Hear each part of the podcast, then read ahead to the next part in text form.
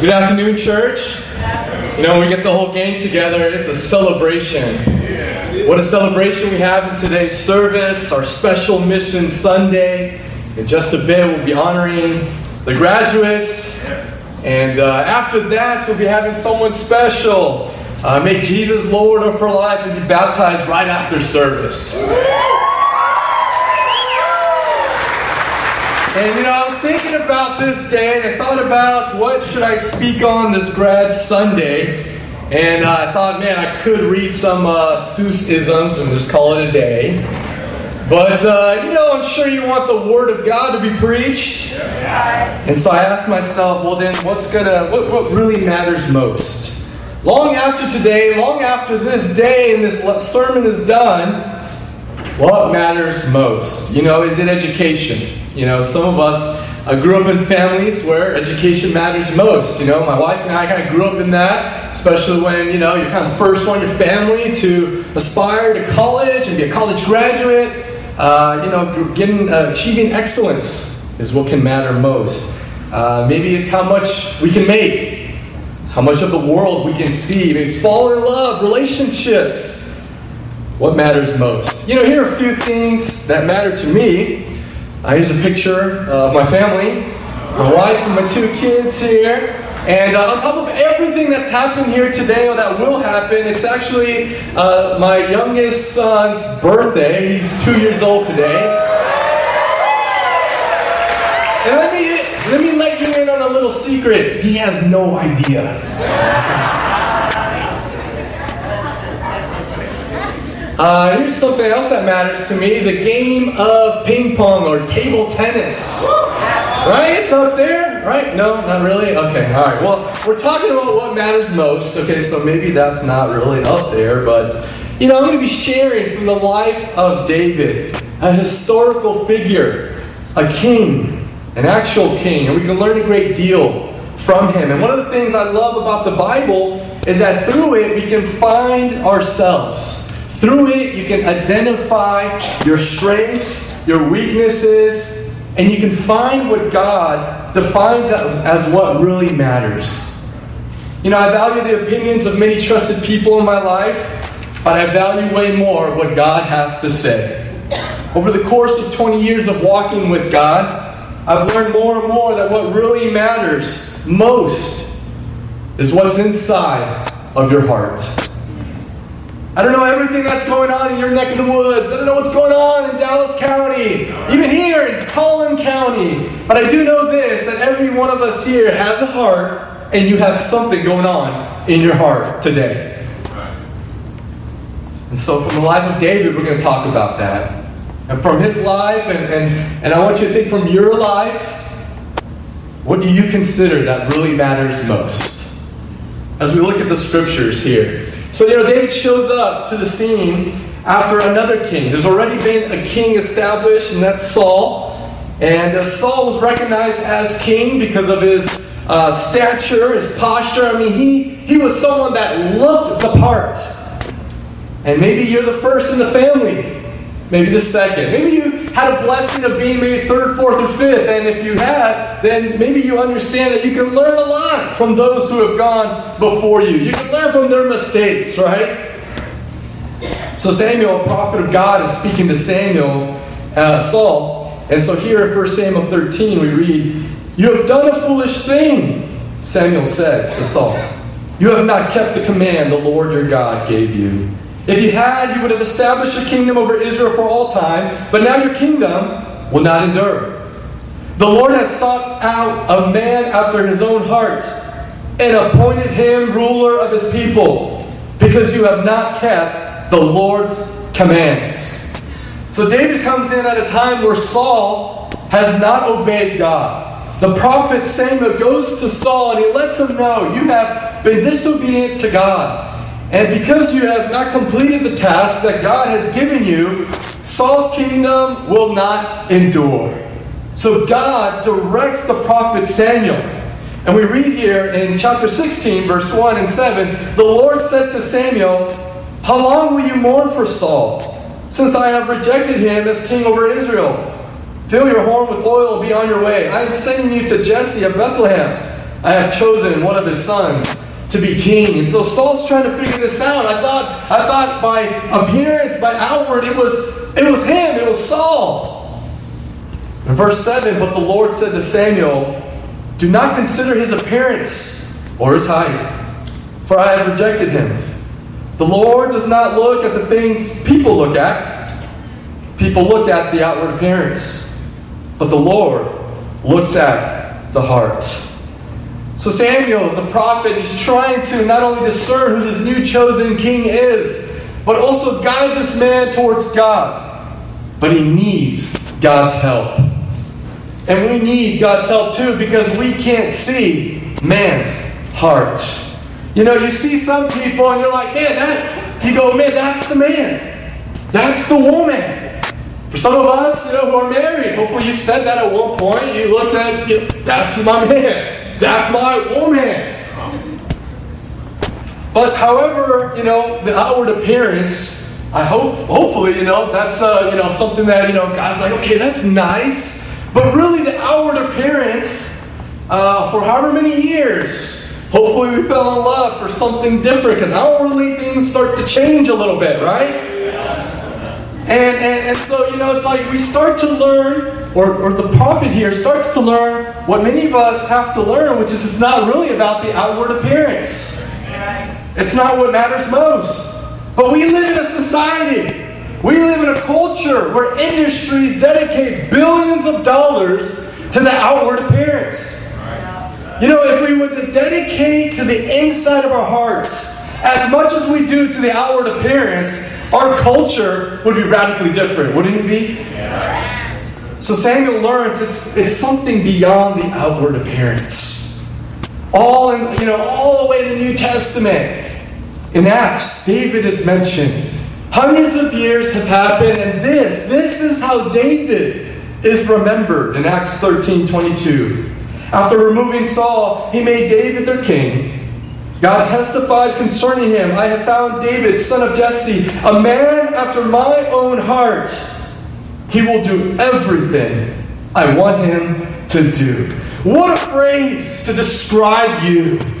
Imagine God Almighty, the creator of the universe, describing you. He looks at you and says, that's my man. That's my woman. And why? Because he or she is somebody after my own heart. How do we know somebody is after God's own heart? Well, the scripture tells us he will do everything I want him to do. You know, a great study for you and I to do is to uh, study out the, the hearts between Saul and David. And what a stark contrast you will find there between the two, who start at the same place. And you see it in people around us, right? People who make the same decisions as you and I. Maybe they go to, uh, you know, the same college. Maybe they live in the same neighborhood. Maybe they've attended the same church. But over time, the heart gets revealed as, as to what's really going on inside. And the evidence of what's really going on is what this scripture is talking about. He will do everything I want him to do. Someone who seeks after God's own heart will do what I ask them to do. What's a woman? What's a man after God's own heart? I think of having a pure heart. A pure heart.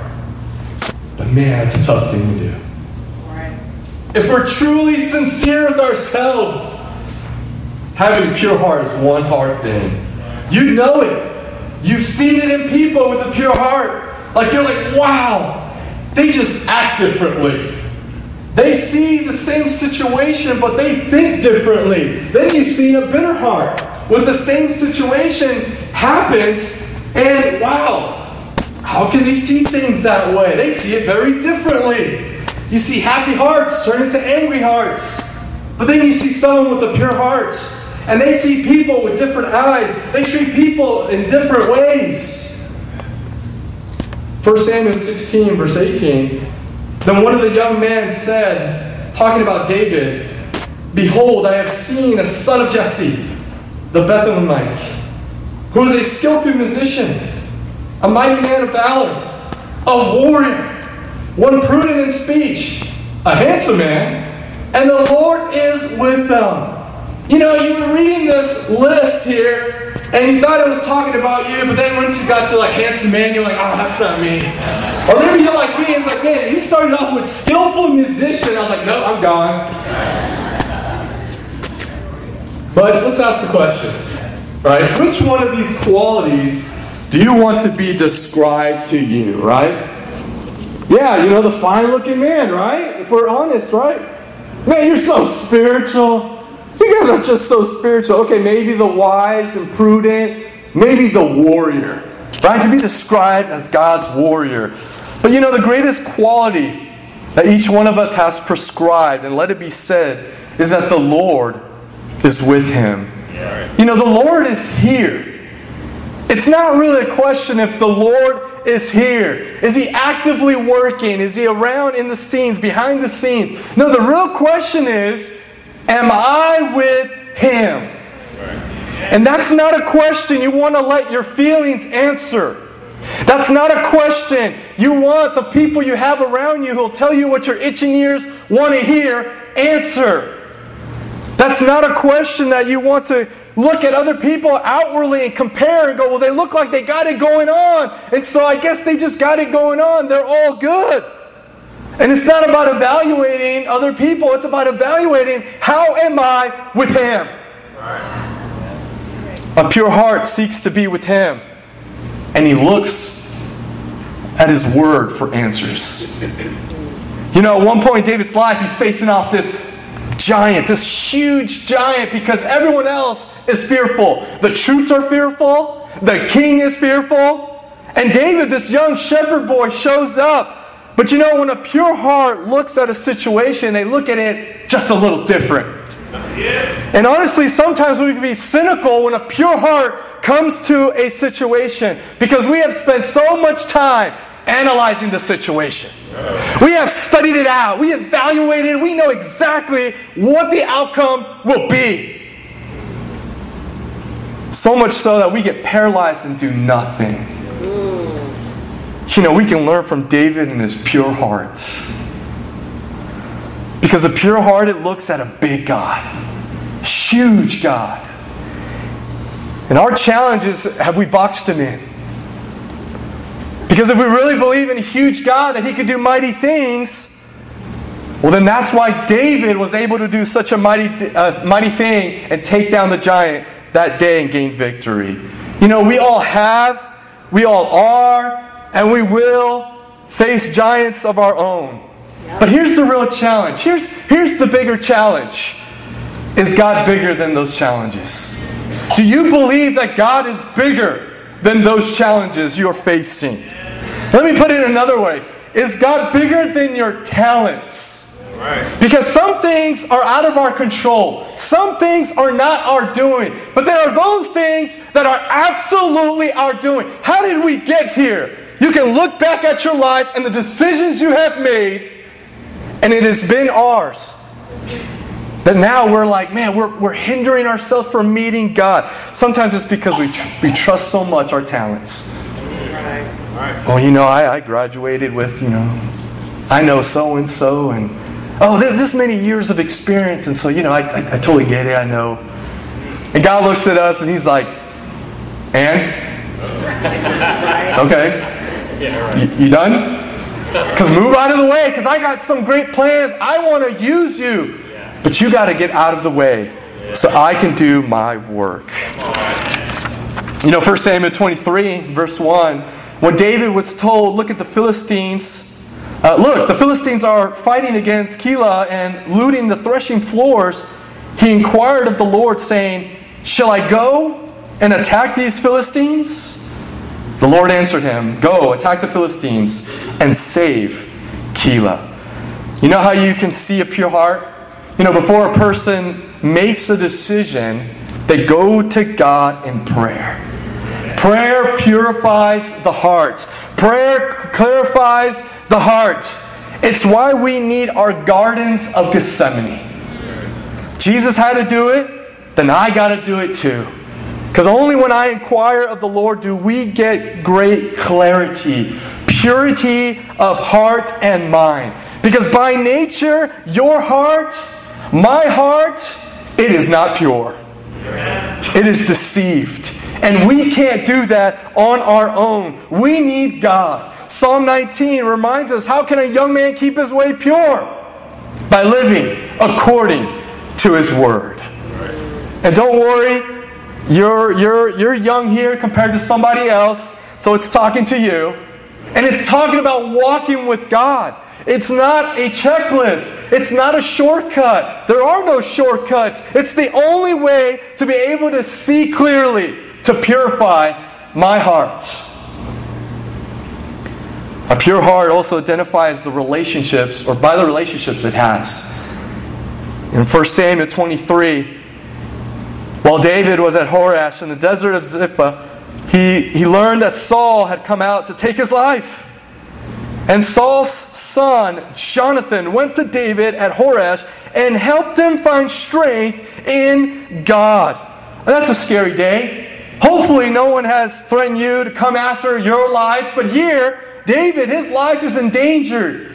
And the person who comes to help him is the son of the person who wants to kill him. Talking about putting your neck out for your friends. Right. Someone seeking to have a pure heart will seek relationships that will purify his heart. God knows who you need around you, and He is working. He is putting the people around you in your life. He works through our friends, He works through our neighbors, He works through our co workers, He works through our family members, your children, your parents, and grandparents. He works through anybody who's willing. But are we ignoring them? You know, we would be here all night if I told you all the men that God has placed in my life to get me where I'm at here today. I do want to share that God has put Addie in my life. And Addie is someone who seeks to have a pure soul, pure heart before God relentlessly. She's someone that helps me to make godly decisions when my nature becomes a bit more humanistic, a bit more worldly at times. How does this please God? Does this please God? Is the question you got to ask myself. And why? Well, because she, she wants to help me have a pure heart before God. You know, who can you help find strength in God today? And who in your life is helping you find strength in God? You know, a woman or, or man, after God's own heart, pursues a grateful and a humble heart. You know, let me ask the question Are you really known as a grateful person? If you were to ask the people around you, I mean, was that right off the top of their head one of the words that they would attribute to you?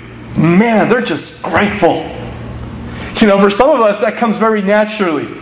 Overflowing. I mean, just oozing with thank yous, oozing with, you know, please. Complaining and finding fault in others is not a habit of theirs.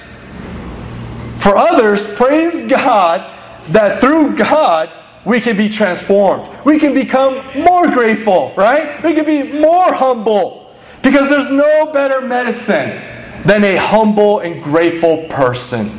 You interact with somebody grateful, grateful, man, they'll tell you God is good. They always find something to trust God and something to be grateful for. I think of our dear sister Heather. I think of the challenges. And that picture is so amazing just to see Rutgers thumbs up. And we're going to continue to be there for each other. But you know, it reminds me, it reminds me that the gratitude that we ought to have, and it also reminds me to pray for our children not just those that are graduating, transitioning from XYZ, or those who've made Jesus Lord already, or those who have and fallen away, walked away from God. I'm talking about our prayers that when they meet God, that they would be ready to meet Him as a faithful disciple of Jesus with a pure and humble heart. Amen. First Chronicles 29, this is David's prayer.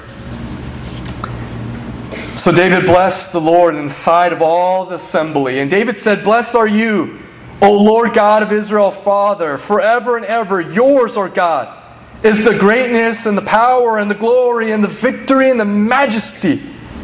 Indeed, everything that is in the heavens and in the earth, yours is the dominion. O Lord, and you exalt yourself as head over all. Both riches and honor come from you, and you rule over all. And in your hand is power and might, and in your uh, lies in your hand to make great and strengthen everyone. Now, therefore, our God, we thank you and praise your glorious name. But who am I? And who are my people? That we should be able to offer as generously as this. For all things come from you, and from your hand we have given you. You know, here's David David's prayer reflecting on the privilege it is to offer back to God, giving back to God and his people uh, what God has given to them in the building of his kingdom, in the building of his temple. And who am I? Who are you? Who are we? That today, collectively as a church, we have the privilege. It's a privilege and an honor to sacrifice in such a special way towards the building of God's church all over the world. In Texas and Eurasia and Mexico, I imagine our brothers and sisters cheering us on. I imagine the angels in heaven cheering us on as we as we take hold of this opportunity to say no to materialism, to say yes to the investment of souls being saved.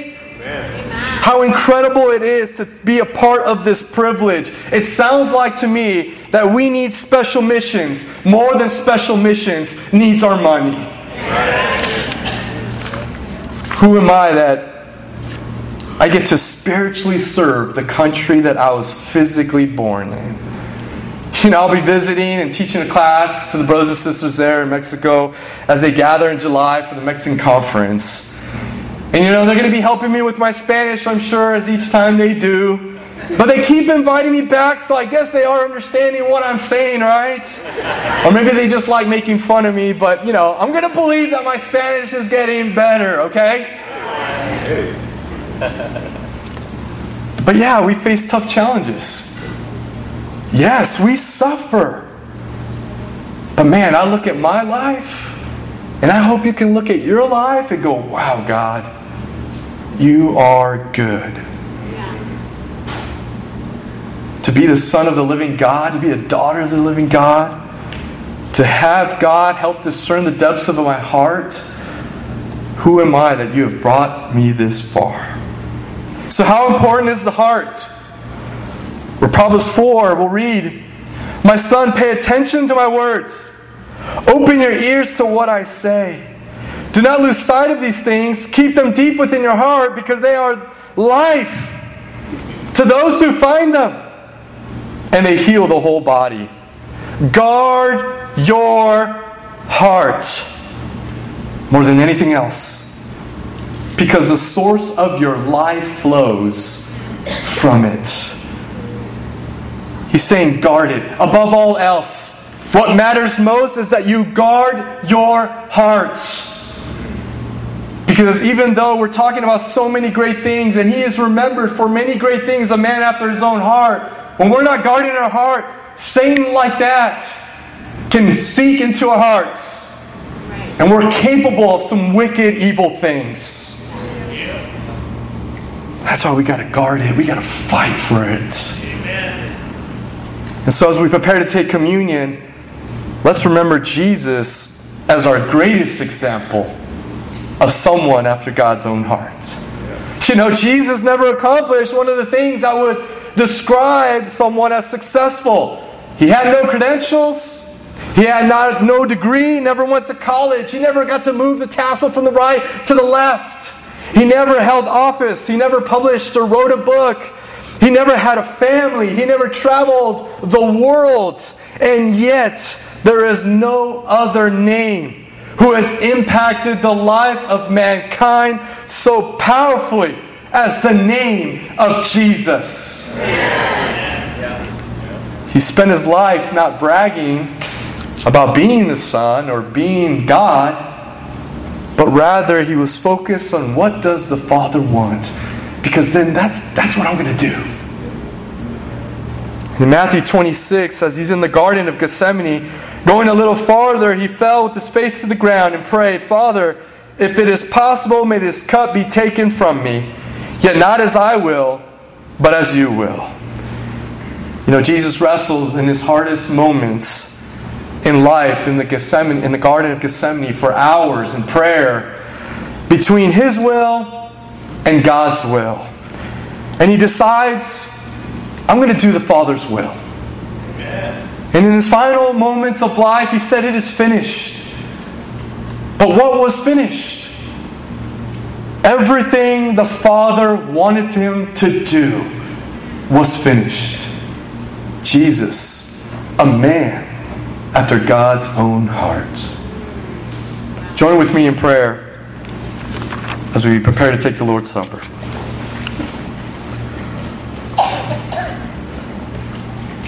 Our Father, we come before you aware that you know our hearts. God, we know that you seek the depths of our heart. You understand and know it even better, and many times when we do not, when we're deceived, we're confused, we're distracted. God, thank you. You always have a plan to bring us back to help us have a pure heart, to help us have a humble heart, a grateful heart. That when you look down on us, that we could be a men and women that are truly seeking, truly pursuing, as a person seeking your heart. God, please forgive us at this time as we remember our transgressions, we remember our sins, and we think about the ways we've fallen short. But Father, help our eyes to be fixed on your Son and what he accomplished through his faithfulness. That we no longer need to be shamed. We no longer need to live in guilt. We no longer need to be in bondage to our sin. But we are free, free to live a life worthy of the calling that you have given to us all. We're so thankful for your son Jesus, and we reflect on his life at this time. And in his name we pray. Amen.